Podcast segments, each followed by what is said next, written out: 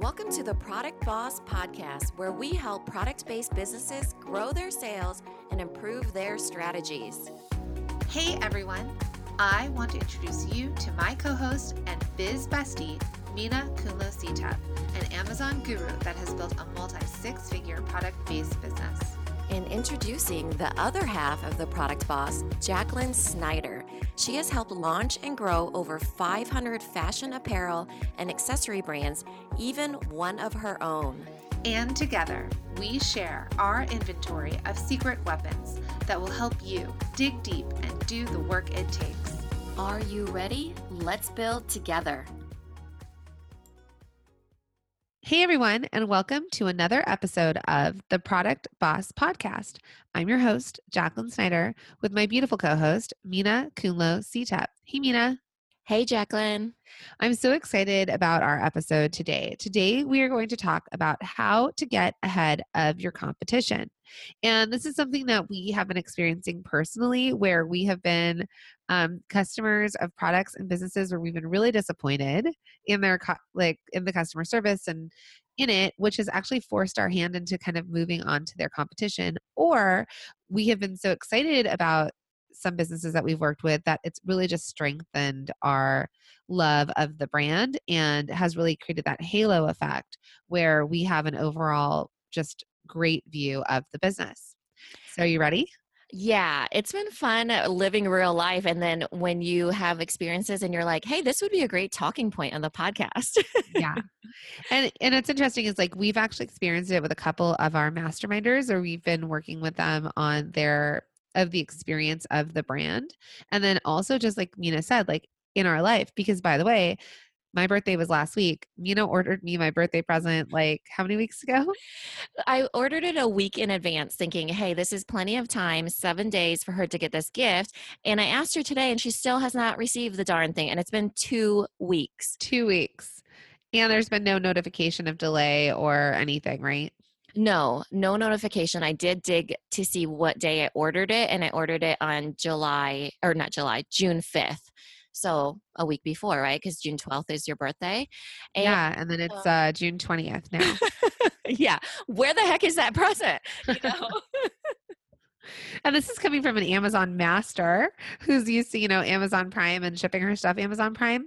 And that's something we talk about with people a lot too, where expectations of customers, where you live in this sort of prime world and your expectations of things come happening faster. But I think it's very much about being really clear with your customers. Like, if you told me it's going to take five to 10 days to process this and then like up to seven days to ship it, then you know what you're getting into when you're ordering it. So I wonder, do they ever, did, did you get any information on all that? No, I contacted them and I asked them um, if they can leave out the invoice so then you wouldn't know, you know, how much you paid for one. And then I said, can you throw in a a little note in there, even if it's just typed out or whatever? And I wrote, uh, hey Jacqueline, have a great day, you know, your your bestie or whatever. I don't know. I can't remember what I wrote. And I said it can just even go into the pick list or whatever. Sometimes the pick list is in there and doesn't have the prices. And then they wrote me back and said, I'm sorry, we don't offer any customization. and that was it. You know, and I was like, well, I'll just tell her she's getting a package because you know, she won't know who it's from because it will say from them but then how do you know? I mean you could be getting multiple packages for all i know or mm-hmm. zero from this one mm-hmm. never coming so so that's where it's at is where is that present? We have no idea but when you were ordering it did you see any like was there any indication on how long it would take to process the order and ship it? No and i didn't look to be honest really. I figured a week was good. I mean i didn't order on amazon where i knew it's going to be within two days. So i thought okay a week is pretty good. And um and then there's that weekend time so sometimes usps will have that additional saturday right? So i thought it was okay but yeah, two weeks is a long time, but it is coming from LA. So I don't know. I mean, there is some just I need an LA present for an LA girl stuck in New Jersey. Thank you.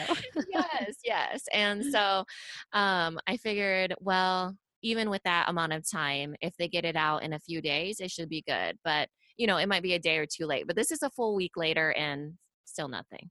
So I love Minna and I so appreciate you sending me a gift. So thank you. but this is just a really good sort of learning lesson for everybody where expect like setting expectations with your customers right? So being really clear about those dates with them because then there's assumptions whether it's assumptions of two weeks is enough time or two weeks is not enough time you know where each company actively works in different ways.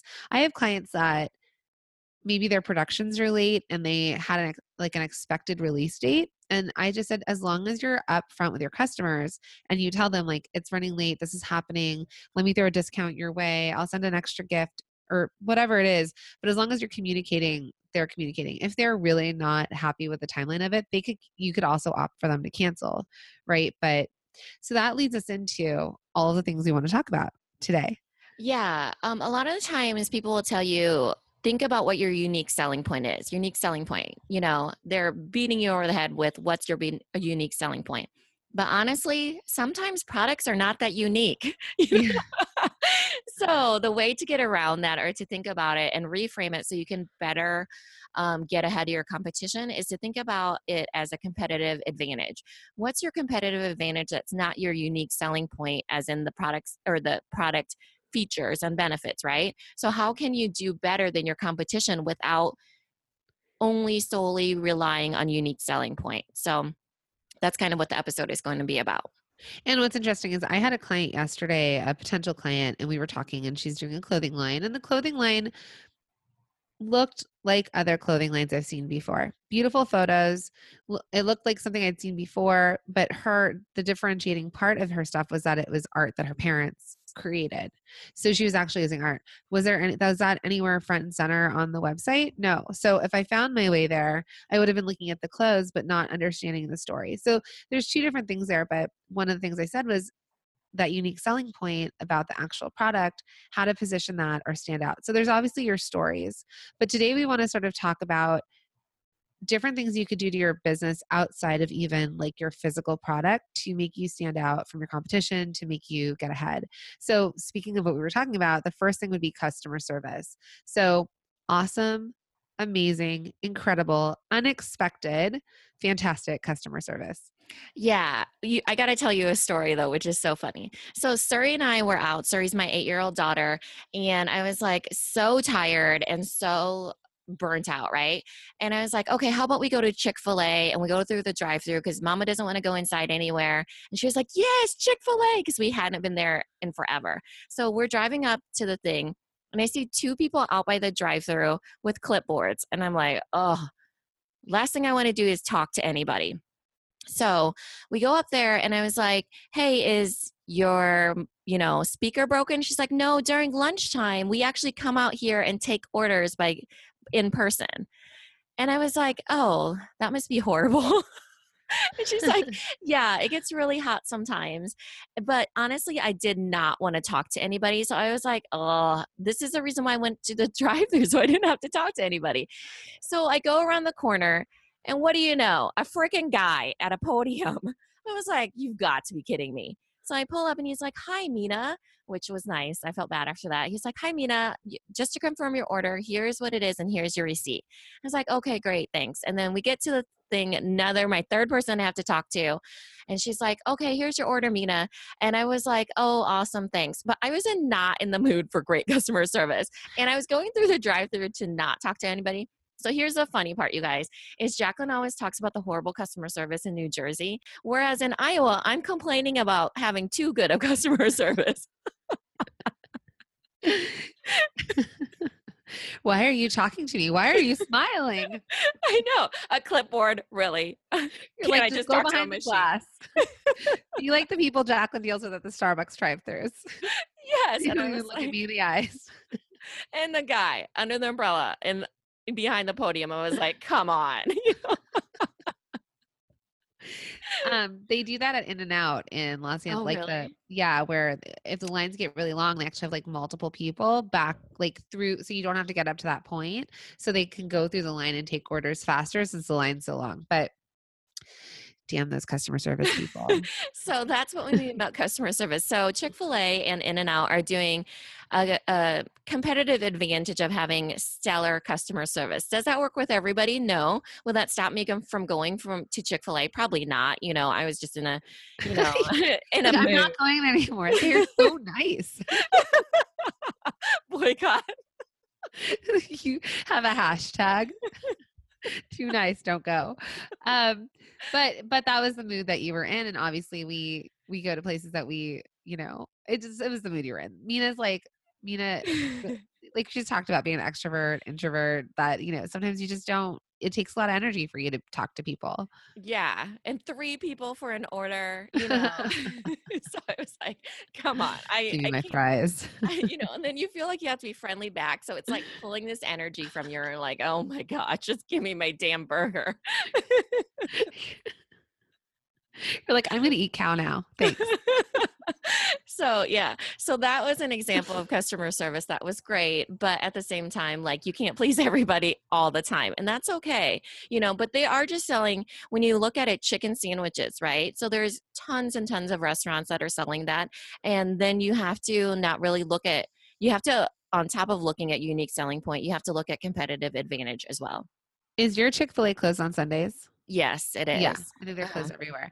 So, all right. So, this is one thing I want you to do, our listeners to do. And this is something I did some years back. I want you to think about three companies that have incredible customer service that you've just really enjoyed, like the entire brand and customer service. And so, for me, I'll just point out I've done this exercise before for my business.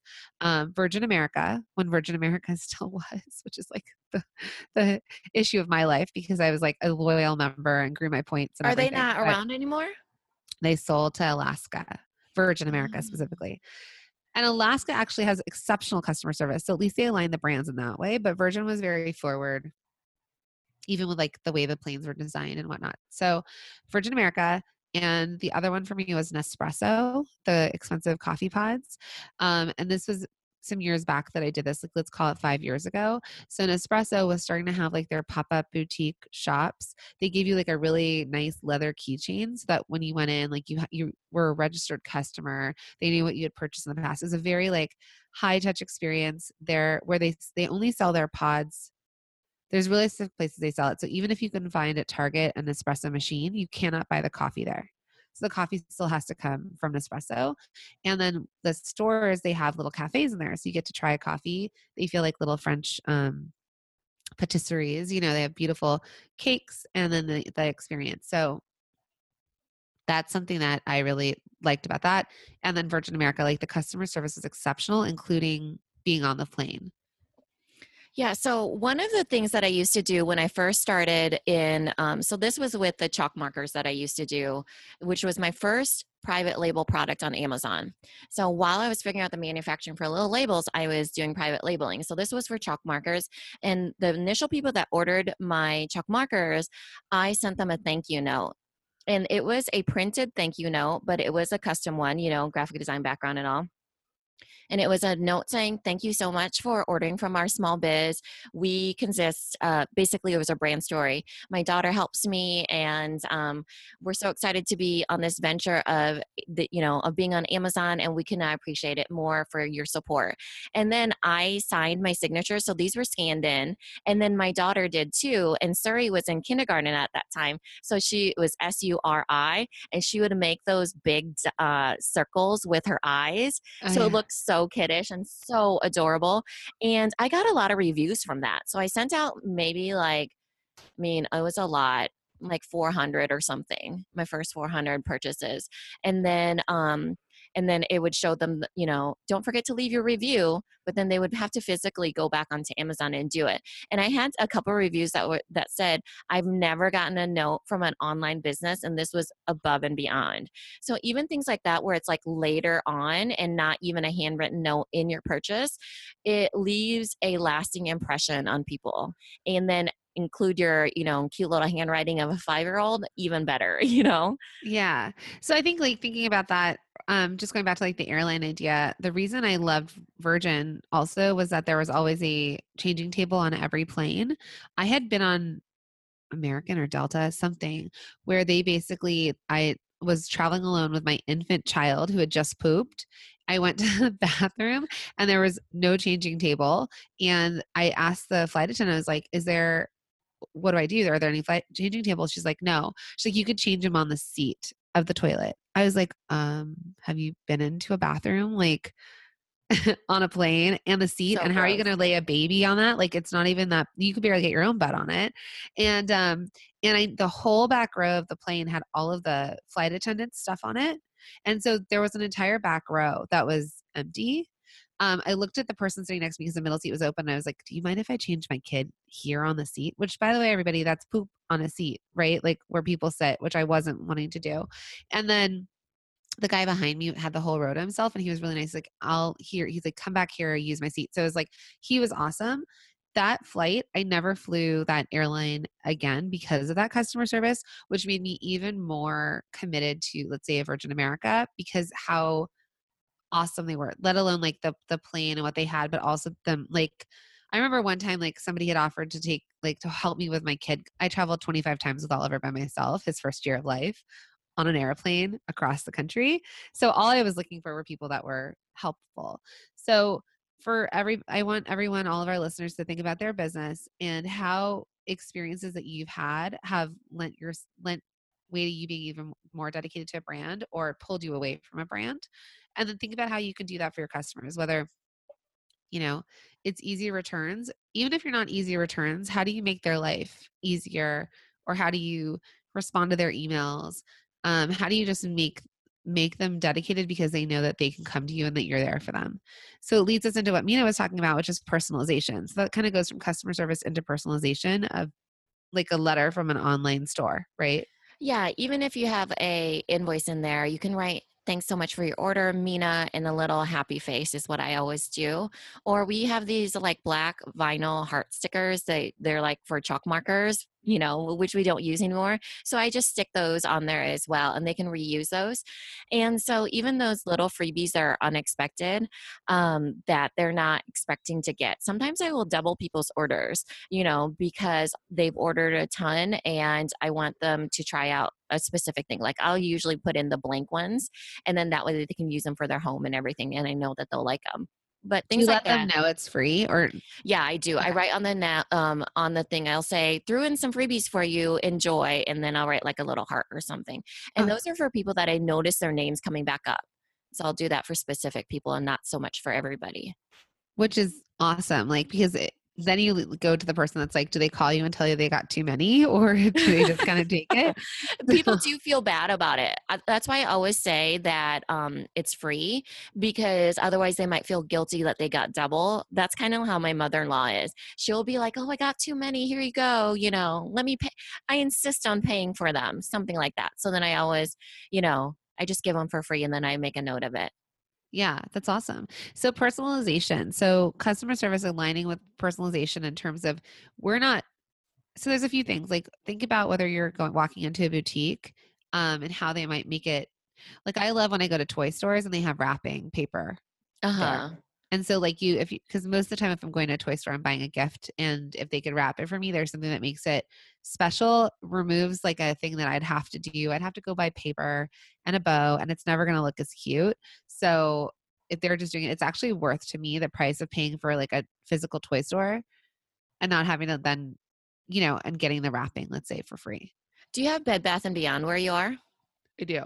They have free gift wrapping stations and you wrap it yourself but they have really cool stuff like a bow maker and things like that Yeah. so and fancy wraps. so then like if you have a wedding gift i used to always get wedding gifts there and wrap them up in there and they have their signature one too it's always the same wrapping paper so you know that that thing is from bed bath and beyond and people associate it with that and then it's like a gorgeous bow because it's from a bow maker you Yeah. know and and then it looks really nice too but those are free and i love that which is a reason that like if you were driving and going into a physical store you'd be like oh that problem that solves a problem for me.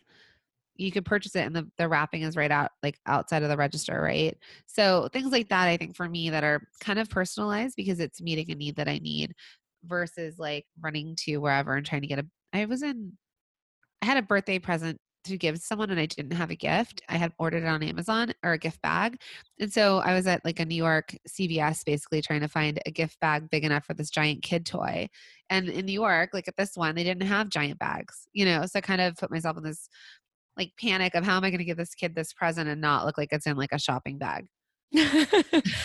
um yeah and this gift that i sent you your b-day gift is really cool that we could have used it as the gift for we've been trying to pick a gift for people that have been podcast guests and maybe people that are in our mastermind basically our go-to gift for people. And um this could have been the gift had they been like yeah totally i could throw in a typed up note and and then they could have gotten tons of orders from us. But now wah wah you know and for your birthday that's coming up next month um i also you're gonna have was, to order it now well i started talking about it because of this but um i also am looking at doing something pers- like personalized because like I could get you something, we could each get each other things, you know, like we could get, I don't know, we're moms, but something that we think that the other person would like. But if it's personalized, it makes it more special. So there's also the personalization where people can up, pay more, and have your product personalized for them, right? Yeah, for sure. I mean, even if they pay a couple bucks more, or that's if they have that note card or whatever, but if they um had are you talking about personalization as in like the first letter of their name or things like that i think yeah i mean i think in a lot of ways like for example if you're going to buy somebody i don't know like a bag but then if the bag could be personalized it kind of you'd be like oh that's even more special i'm not sure if they're going to love this bag but if i personalize it for them it might feel more special so there's that yeah, um, and they will never give it away. well, maybe if an M, but I use this one Minna bag. It's from um, what's that? Bean one, LL Bean. Minna on there, and that's what I use for my computer when I'm at home, not when I'm traveling. But um, I love it because it says Minna on there, and I got it as a wedding gift. You know, when I was a bridesmaid. So yeah, it does make it. It gives it this significance that the rest don't have, you know? Mm-hmm. And then also the personalization of just like you said, like that handwritten note as a thank you.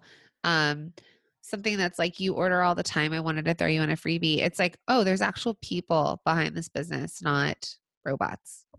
Yeah. And, um, you know, it could be just like even a little pin that says you're awesome or something, something that's like 10 cents, but people like that kind of stuff, you know? So think about it that way. That could be your competitive advantage. That kind of folds into customer service because it is just another level of customer service. But should we move on to the next one? Yeah. So the next one would be location. Yeah, location. So this could be a really big competitive advantage. I feel like, especially around here, people rally behind the people that are local to them. So um, if I were to do a Facebook ad that said, Ankeny Mom um, just launched, um, you know, labels company, and all the Ankeny schools get 30% off, you know, or all the Ankeny moms get 30% off and they have the coupon code, people in Ankeny are more likely to click on that or that you had a press release that went out. You know, that's the whole idea of the press release and being local is that people love to support people who are local, even if I said Midwest, right? I mean, you get that with people that are Southern too. There's such a loyalty to being Southern and, you know, probably East Coast, West Coast too. Jacqueline is torn, torn between the two. if it were the 90s, I wouldn't know which way to go. Um, I know. I know. Biggie Smalls or Tupac, you know? I was actually just explaining to a much younger person what used to be between East Coast, West Coast. and that Snoop Dogg, who's now a game show host, was not that in the early 90s. um, but but location also. So I was consulting a client the other day, and she's going to be in Florida for an event, um, like a trade show event with her product, and even that i was like what could she layer on top of it so her location of being in florida like can she pitch her business to some local news stations or bloggers or stores or anything like that that's like we're physically going to be here mm-hmm. trying to get people within that location to visit. So minna and i are have a bunch of travel plans for the rest of the year and we're going to be in L- or in southern california for an event and we're going to do an in-person mastermind when we're there and we're thinking about other places that we can go that maybe our clients or our listeners are that we can throw an event. So for example if i'm in on the east coast or i'm let's say call it new york i'm in new york i could put together an event for people that are my New York people, you know, or if you're in a Facebook group, like shout out to Hoboken Moms group, but a group that I'm in,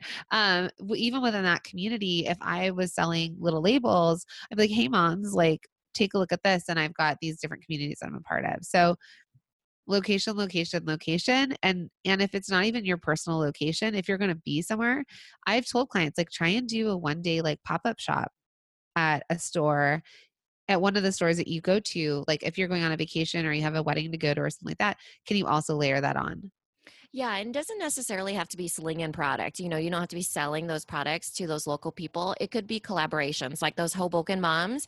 Could you could be bringing offline to online. So collaborating for an online giveaway or something. So let's say one of those Hoboken moms, they're not in the mom biz products, but they have I don't know, a service-based company that I could collaborate with them for giveaways, you know? So anything like that where you're able to collaborate with people and it has a local um, aspect to it, I think it does really well. This episode was brought to you by our new mastermind program, Holiday to Halo. You get the guidance of both myself and Jacqueline as your coaches inside an amazing group of fellow product based business owners. Starting in September, we'll be getting a head start and ramping up to make a big impact on sales for the Cyber 5, which is Thanksgiving through Cyber Monday. Then on to Christmas revenue strategy. And to boost your growth into the new year, We'll be setting your business up for Halo sales into Q1. We would love for you to join us. Go to theproductboss.com slash mastermind for more information. And we're back, everyone. So, um, in that meantime of having that ad pop up, we actually lost internet. We went to a completely separate day, and we are re-recording this um, second half of this episode. So it might sound a little bit differently. Just to recap what we did before ad, um, we talked about your competitive advantage for customer service and location. So being local. So those are your two things that even though you might not have a special unique feature of your product, you also would be able to gain a competitive advantage by having stellar customer service and um, being where you are, you know, people rallying behind you for your local appeal, I guess. hashtag local Yes, exactly. And so going back into it, um, competitive advantage again is really what you're doing that your competitors are not doing. And sometimes your product alone is not enough to stand out. You know how we're always hitting everybody over the head with unique selling point. These are just things that you can think about that can add to that. So, next one, I know that Jacqueline was really excited to say this little bit of. Uh, of you and your so the next one is being you you are your unique you know your competitive advantage. So your connections your network your skills. So jacqueline do you remember what your cool saying was? No do you? Yeah it- yes i do. It was know how or know someone. So if you don't have the know how you have to know someone that knows the know how. Do you want to get You into guys- that a little bit? Yeah, you guys, I mean, we're kind of cracking up over here looking at each other because we recorded this, I think, maybe two weeks ago. And yeah we're digging I'll- deep in our memories all of Minna's um, electric went out in the entire city. And so we had recorded the rest of this podcast same day, um, but via phone recordings. And then she was listening to it and it didn't come out that great. So we're actually recording it now because we were so excited about this episode. So bear with us. Yeah. I- it was such good information. I was like, we cannot cut out the whole entire episode. Let's just re record the second half again. so anyway so your know-how or know someone so that's part of i mean as uh for my business the designer consulting co-op part of the reason that we're successful and people hire us is because we know someone so whether you're hiring a professional to sort of uh, coach you through it and then connect you so that's a big part of my business is that i connect my clients with the right people to let's say create their clothing line their accessory line even to the point i have some clients that are working with sales reps that i know that are helping sell their business so or sell their product. So that's part of it and also knowing someone i mean there's also for example i mean minna when you did little labels you figured out how to know someone. You found the right manufacturer through for you to get these labels done because you found you know you found this uh, contractor that did something and then you're like oh i think they can do this and that's how you sort of created your label so that's your competitive advantage because you actually have that contractor that's yours and super top secret and is proprietary which is why little labels is so successful and made in the us Yeah, for sure. Uh, so let's say you find like the people So let's say I'm not manufacturing in the US. There's people that have secret freight forwarders, for instance, that check the quality control of their inventory that comes in from China. They do not share those people. Also, if let's say they have a fabulous graphic designer on their team, or a web developer, or a marketer, they don't share those people.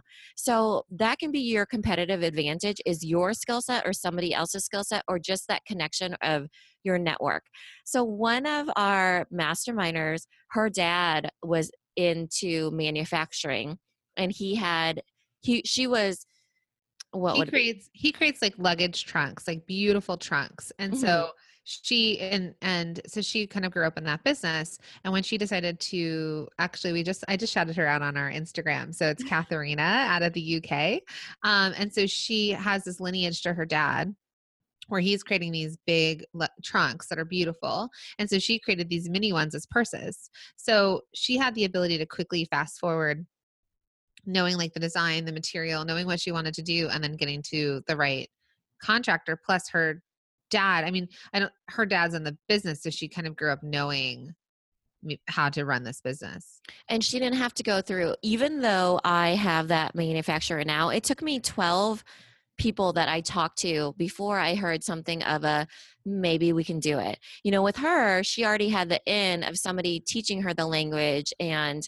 showing her this can be done, this can't be done. And she was able to adjust her idea accordingly and then really make it something that was feasible and possible in the manufacturing world because sometimes our dreams don't come true in the capabilities of a machine, you know, being manu- manufactured. So that's something I would friggin' love to have a manufacturing in somewhere and then just come up with a product that was within my scope of things and then adjust it accordingly. That would be really cool. But let's dig deeper, even like your connections and your network. So outside of that person. So for example, she um her name's Katie from Katherena. We're gonna put this in the show notes because I friggin' love her bags and I posted them all over New York on our Instagram. I but, know. Um, I saw that bag and I wanted to get the twin one. So I might be twinning with you soon. I love the black and white one that you showed, you know? So side side note there. side note. so um and it is so cute but what i wanted to say though is like let's just talk about network she was in our mastermind right um so she did a, a mastermind group coaching with us and then through our group so through our facebook community met lauren copal who's been on the the um the podcast as well. They are now accountability partners. And I know a sales rep that I, because she hasn't really brought the company over into the United States yet. And I know a sales rep that could sort of fast forward her by connecting her to a couple uh, sales reps to bring her over to this side of the pond. So just by being a part of our mastermind, being in our community, she was able to find an accountability partner who also lives on the East Coast who could probably connect her with some places because Lauren's so good at uh, connecting people and then also by working with us that i i don't have sales reps for everybody but sometimes there's something i can kind of fast forward and take people a little bit further so with her i, I connected her with a sales rep so right there added like she grew her network and her connection. So I want you guys to also think who do you know? So um We've also talked about somebody, well, somebody else in our mastermind actually has a really good friend who is a publicist. And so by working with that publicist, that publicist was able to sort of sh- shortcut her, or not working, but giving her, you know, friend advice and say, this is how you should send it to this celebrity and that celebrity. And so think about the people you know and what they can do for you because people are always willing to do favors or if you give if you give them a gift or a really great thank you you know that that's what's going to really push you forward that's how so much of my designer consulting co-op the business that comes to me is through vendors i work with um, or fabric mills that are like oh you want to start a clothing line? You should call jacqueline at designer consulting co-op because technically you sound like you have no idea of what you're doing so call this person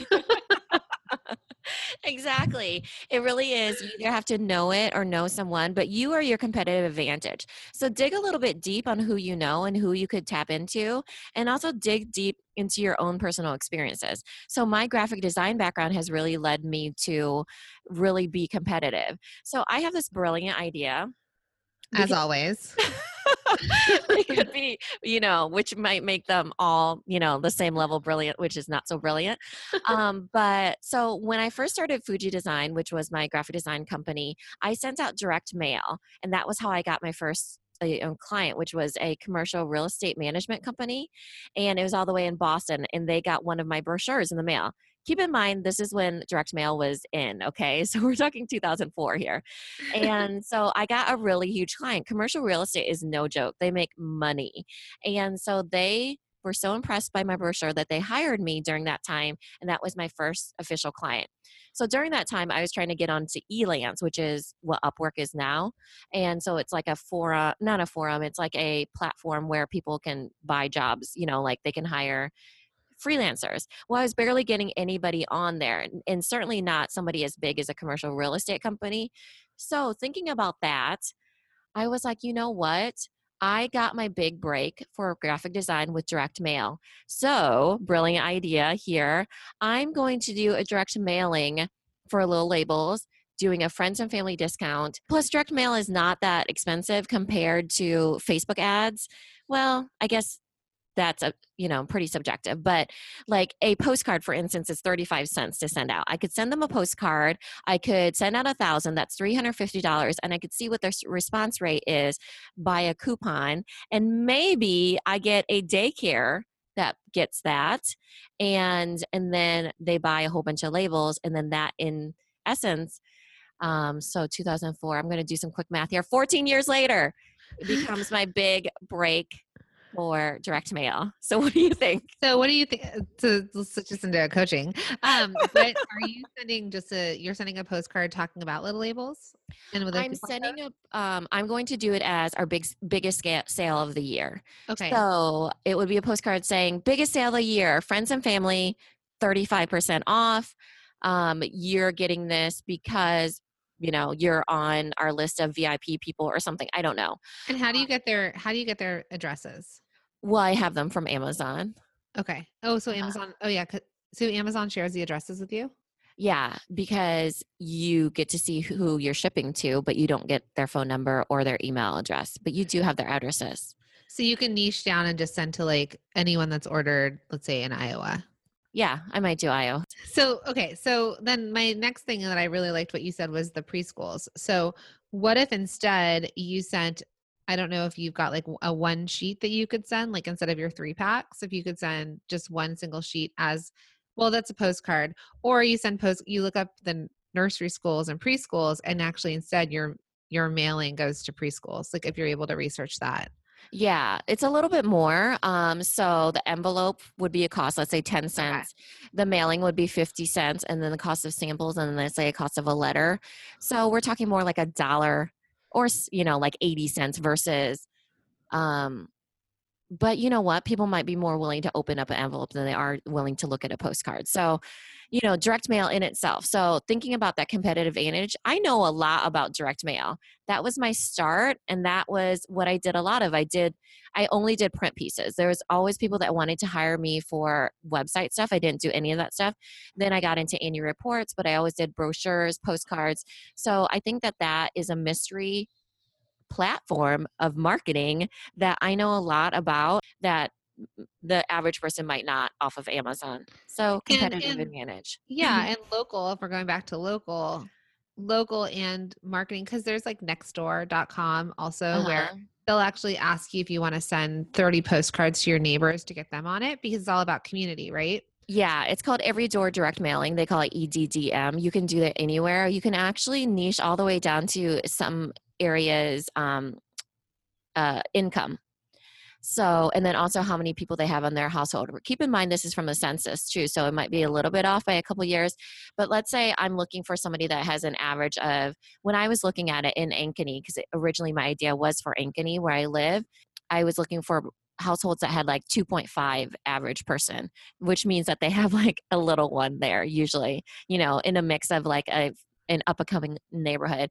And then I was also looking for people that had more of an income. So then they weren't like apartment dwellers, you know, that maybe their kids weren't in school yet um, and right. settled down. So, yeah, um, it's called Every Door Direct Mail. You can have specific sizes that are bigger.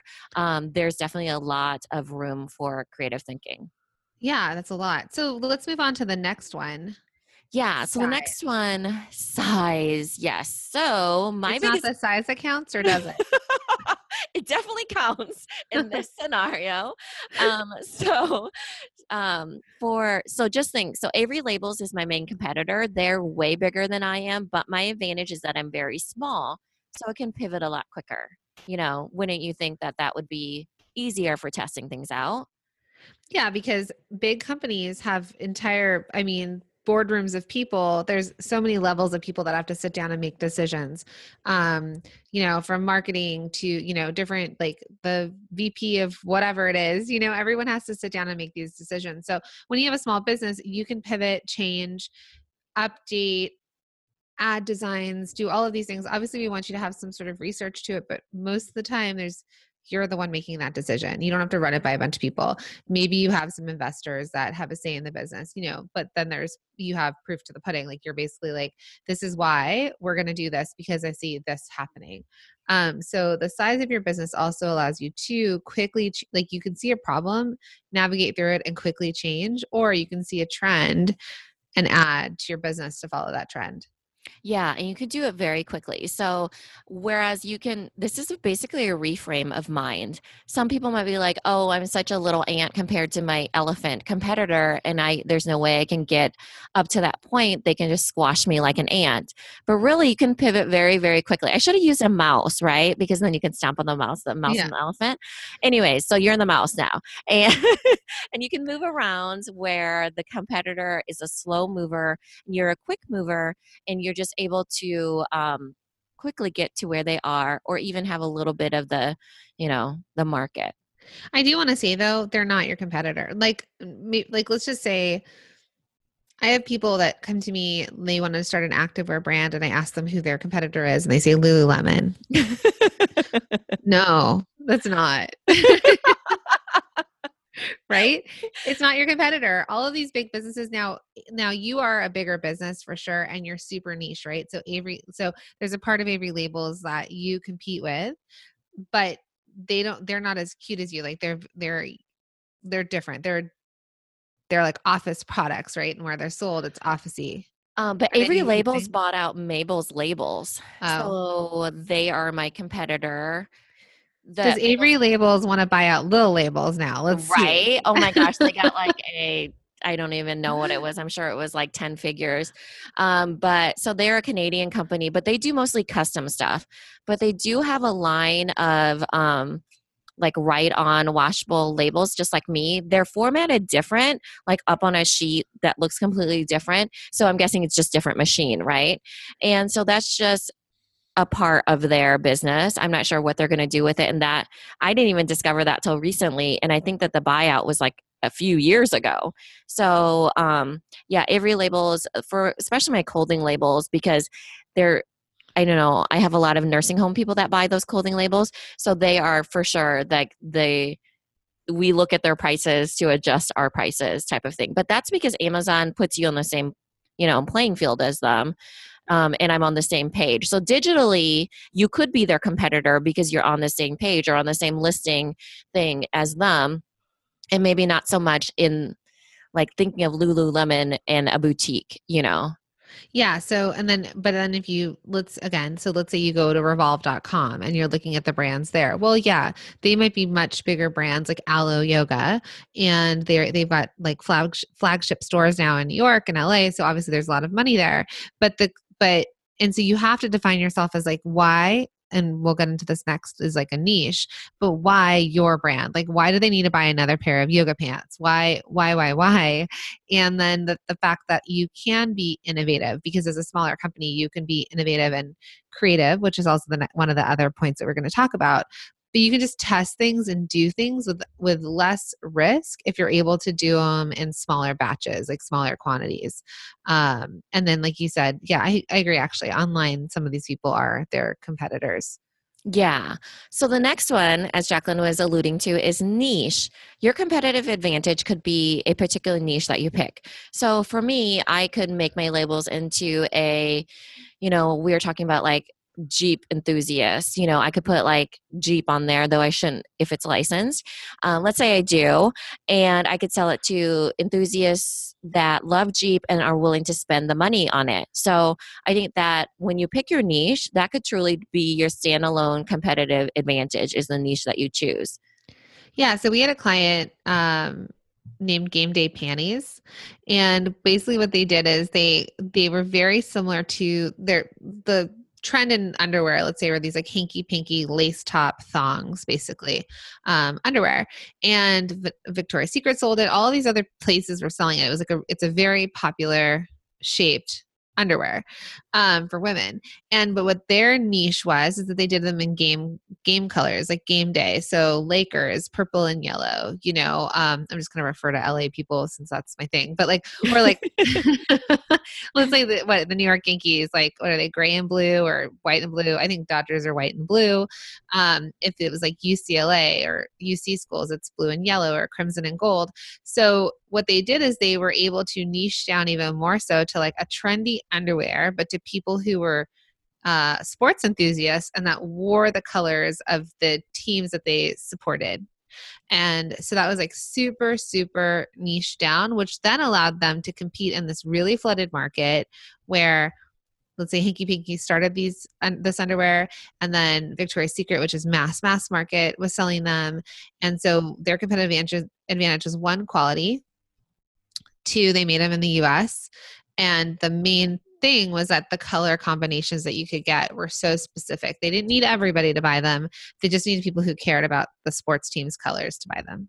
Yeah, and this is super effective if your niche is fanatical about something special. You know, game day people are very superstitious. They want to wear the colors if it's like people who are really into boating or really into um, hiking or you know even foodies or something you know like having a niche that's fanatic about something and willing to pay the money and has the money is something that could really be your competitive advantage and they're willing to buy products that fit into that parameter Mm-hmm, absolutely. And I mean, your niche could also go down to something customizable. Um, not everyone should do things that are customizable, but if someone's paying extra, so for example, uh, Pottery Barn Kids does. They were one of the first ones to start bringing customization back to kid stuff. Where uh, I feel like when, when we were younger, there were there was always that like paint on customized type stuff, like very hand done, where you can get kids towels with their names on it. You can get backpacks with their like names on it all these things with embroidery and so when you're looking like when you're willing to spend that money on the backpack if you're buying it from you know pottery barn kids it's already like a really expensive backpack you're putting that money in you're willing to pay that extra seven dollars twelve dollars for that customization because it kind of it it adds. So even if they're not fanatical there's there's things that are very niche that you can imagine who the pottery barn kids parents are you know? Even based on the the ads that they're doing the way that the rooms are are created and stuff like you know that these people have more money to spend. They buy like i'm not going to say the best but they spend a lot of money on ridiculous things I, and they spend on things that they you know are from pottery barn so yeah. the specific designs another parent can see oh they they have that from pottery barn and then they spent the extra seven or twelve dollars or whatever it is so then it's just like really um, that niche has money to spend and they want people to be aware of the fact that that's from Pottery Barn. Kind of status. Just, yeah, and yeah. It, if it was like a plain one that had no design and pretty ambiguous of where it was from, they would not buy it. You know, and when I say ridiculous, I am that ridiculous person because side note, my daughter's obsessed with princesses and they had I don't love the generic like Disney princess type things, right? Like a giant bell on a shirt. Not my deal. But they had really cute printed like backpack with all the Disney princesses and a water bottle and like sheets. And it was like a classier, prettier way of doing it. I bought into all that. I don't even know why I spent the money I did on a backpack and sheets, but I did it because it for me I can't stop my daughter from loving princesses, but I do not want to buy her like Disney store type stuff. This has been an ongoing battle between me and my mother in law. She loves like a big Dora head on a shirt. Yeah, can't and stand it. I I just can't, you know, like it just drives me bonkers. And then I have to wear those clothes on my kids, you know, a yeah. big Dora head and like super tacky stuff. And I'm just like, oh, you know, But the crazy thing is that my youngest, at least, loves that stuff. Like, there's Yeah. nothing she loves more than a freaking giant size princess head, you know, that's over the top on a super frilly, tacky looking shirt. Like, yeah. So, those those those companies know how to market to our kids. Let's just say that. um, so but but so that's kind of like the niche so then i think the last one that we want to tackle is creativity so it, creativity i think is overall being an entrepreneur being a product boss overall you need to have creativity because really you need to think on your toes think outside the box and decide how you're going to be different um, and so what would you say about what would you say about creativity I think that there's definitely more creative people than others. And if the more creative you are, the more successful you'll be because you can figure out how to solve a problem. You can figure out how to market to people differently. You stand out where everybody else is like blending in. Um, I definitely have been more creative just by having Jacqueline in my world. You know, she's super creative. I'm super creative. Put together, we're freaking brilliant. so we say ourselves yeah. So, we say, so what is that you say? Self dubbed. self-dubbed geniuses but I'm just saying, like, people can uplevel your mm-hmm. creativity. And if you can be the type of person that points that out for people or that brings that out in someone else, that you're like, hey, you know what we're doing in this industry? You should do that in this industry too. Or one of the examples that I like to give is so there's like a lot of brand ambassadors. Let's say you have brand ambassadors for your clothing, your clothing boutique or whatever. Well, one of the things that you could do instead of just having them be brand ambassadors and have pretty photos that you post up on Instagram, those people could truly become the voice of your brand and become your bloggers too. So, right there, a twist, a tweak on what a normal role in a marketing um, strategy is, where they're just normally ambassadors. Ambassadors are usually photo heavy. But let's say, hey, you want to be our blogger too and submit one blog post per month? we would love that. And then that is like a creative idea. We're adding on to their role or tweaking something into a creative way, but super simple that could help you, you know, gain more market share. And then, you know, as a product based biz, I sort of mentioned this to Minna before, which is a lot, it's a lot of things, but let's just say Cuffs Couture. So when I had thought about Cuffs Couture, wrist wallets were not an invention. There's patents for wrist wallets. Lululemon had them. Um, you know, they were they were like kind of cheap zipper ones, you know, when you're running, like where to put your cash like while you're out for people who are really jogging and stuff like that. So it was for outdoor enthusiasts, it was for sports people. And when I did it, I basically pivoted the idea and moved it into how I said was like fashion aficionado. I was inspired by a night out with my girlfriends. We were on the dance floor and my bag was getting in the way. And I just wished I could have like had my credit card and lip gloss and key, um, like key for your car or whatever you were doing. At this point, people are just taking Ubers to clubs. So it's like even more on the out because people don't have their keys anymore. And anyways, you could, uh, there's all sorts of technology that's changed. But my idea was basically shifting it from the sports person to something that was a wearable accessory that was also functional. And, but it was, you were talking about this, Minna, like when you're the first into a market, that there's a lot of education, like there's a huge learning curve. So that was, I think, the biggest struggle for my business was when I went to trade shows and markets, I literally would stand up and look at people and say, Hey, have you heard about Cuffs Couture? And they're probably like looking around like, oh, she's talking to me. And then why, like, I don't know, am I supposed to hear about Couture? And then I'm like, and then I would go into my spiel. And so, so it was basically like educating them. Like I would literally, as they're walking by, start opening up the wrist wallet so they could see I had things inside. You know, it was like visual and talking to them. And but the harder part was it being physically in a store and the sell through because you also needed your salesperson to sell it for you. So it's not to say I didn't do well. I mean, I, I did do well. I had like Kim Kardashian and like Audrina Patridge and uh, Carrie Underwood, like all sorts of people wore them and bought them and sold them across the world. I was like in 60 stores, but but there was that learning curve. So I was one of the first to market, but then there was a huge kind of battle against teaching people what I was doing. Yeah. So let's flip that idea for a second, right? So right now, people have bigger phones and they aren't using Cuffs Couture like they used to because you essentially would be fitting your um, key, let's say your key, your house key and your driver's license and your money, your cash.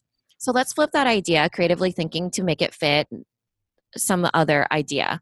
So let's say instead now you're going to be targeting it towards millennials who love to travel and love to unplug. So now it's called the Bali cuff or whatever and you know so that has that prestige right? Bali is beautiful. And then they don't hold their phone in it. It's a secret cuff because when you're traveling in internationally you don't want to have your phone out constantly. And also you don't want to show your purse right? You're not going to be you know having your purse there. So it's like a secret hidden travel cuff that you have your let's say your cash and your key and um it's a travel cuff and it's called the bali cuff and then now creative idea, different market, uncharted territory again. But you know it's a different idea of thinking about it and then also making it fit what it could be it could potentially be. You could be marketing to millennials. Are you saying i have to go pull out the thousands of them that i just put in the trash? Yes you do. Did you not get my voxer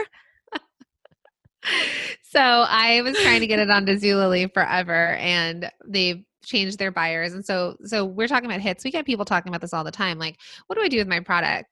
And for me, it was like, how long am I going to drag these cuffs around? And so Zulily was like, ah, right now we don't need, we don't have a use for them, and maybe around the holidays. And so it's like, get them out of my office. I'm done with them. but they might be in my garage upstairs. yeah, get them out of there. I think that we should at least try to remarket them. And mm-hmm. Zulily is a platform. This is what people do all the time on Amazon. They have a product, you actually have your own product. They remarket it in a specific way and they have the platform to do it, you know? So mm-hmm. you're not creating the platform. You're not creating your own Cuffs Couture website or Bali Cuffs website. You are going on to somebody else's platform. So Zulily and marketing it in a theme, millennial travelers, and seeing if it hits. I think it's yeah. worth a try. But this is what brought us together. So thank God for Cuffs Couture. That's why Jacqueline was so willing to throw them away. You've served your purpose. See you later, Cuffs. You found me, Minna. We launched a podcast. Um, because if you're listening to the story, or when if you haven't don't know our story, basically, I connected with Minna through a community that we were a part of because I was like, "Oh, you're selling on Amazon. I have all this extra inventory of cuffs. I want to sell on Amazon." And your advice to me was, unless you're growing this business and scaling it, Amazon's not worth it to just sort of liquidate inventory. So the last year has been milling around on how to liquidate inventory. And so I guess my garbage is not yet the place to liquidate. No, it definitely is not. You put the effort into moving it into your new house. And I James know. probably is like these damn cuffs. Um, so yeah, dig them out. We are gonna do it. And we're just gonna do it to test out things, you know? We yeah. to a million dollar idea here and all of these and all of these ups and downs just so everybody knows since we're we also have our own product businesses and we we also go through this. So we don't have all the answers sometimes when it comes to ourselves but it actually it's not answers it's the problem solving. It's like finding solutions and and navigating through it because there's always going to be um like rough seas ahead. Let's do another analogy like you're on a ship love it. but there's always going to be something that comes up, and you're always going to be working on your business or in your business. And so it's sort of getting creative with what to do with it. And, um, and so we go through it too. So actually, if we do try this, we'll update you guys on what I end up doing with it. All I can think about is that I have to do more photos. yeah, but I mean, that's essentially, you know, just time, a little bit of time. Yeah. So the I think the moral of this episode and the whole complete lesson is that anywhere you are, there in your entrepreneurial journey, there's going to be up and ups and downs, like what Jacqueline said. But you can gain competitive advantages just by tweaking certain things. So going down the list of what we went over today, kind of you know split in two, is you can have amazing customer service. You could tap into your local market. You could you know look at your own connections and your own network you could really leverage your size and your agility or your not so much agility your money power if you're super bonkers big. You could tap into a different niche or you know go deeper into your own niche. And then you could also be just a creative thinker and then head into uncharted territory and um, be creative and you know tweak tweak what you need to do to be your competitive advantage so we'd love to hear from you guys. If you want to head over to Facebook and join our community, we would love to chat with you and talk to you about what you feel like your strongest competitive advantage is. What you've done in your business that really was the thing that kind of helped you stand out or maybe shifted like started that like catapulted you forward in a way that you didn't have at first and you you took action in something, you did something and it really moved you forward. So head on over to Facebook, The Product Boss. It's our private community. And we'll leave a link in the show notes for that. Thanks, everyone.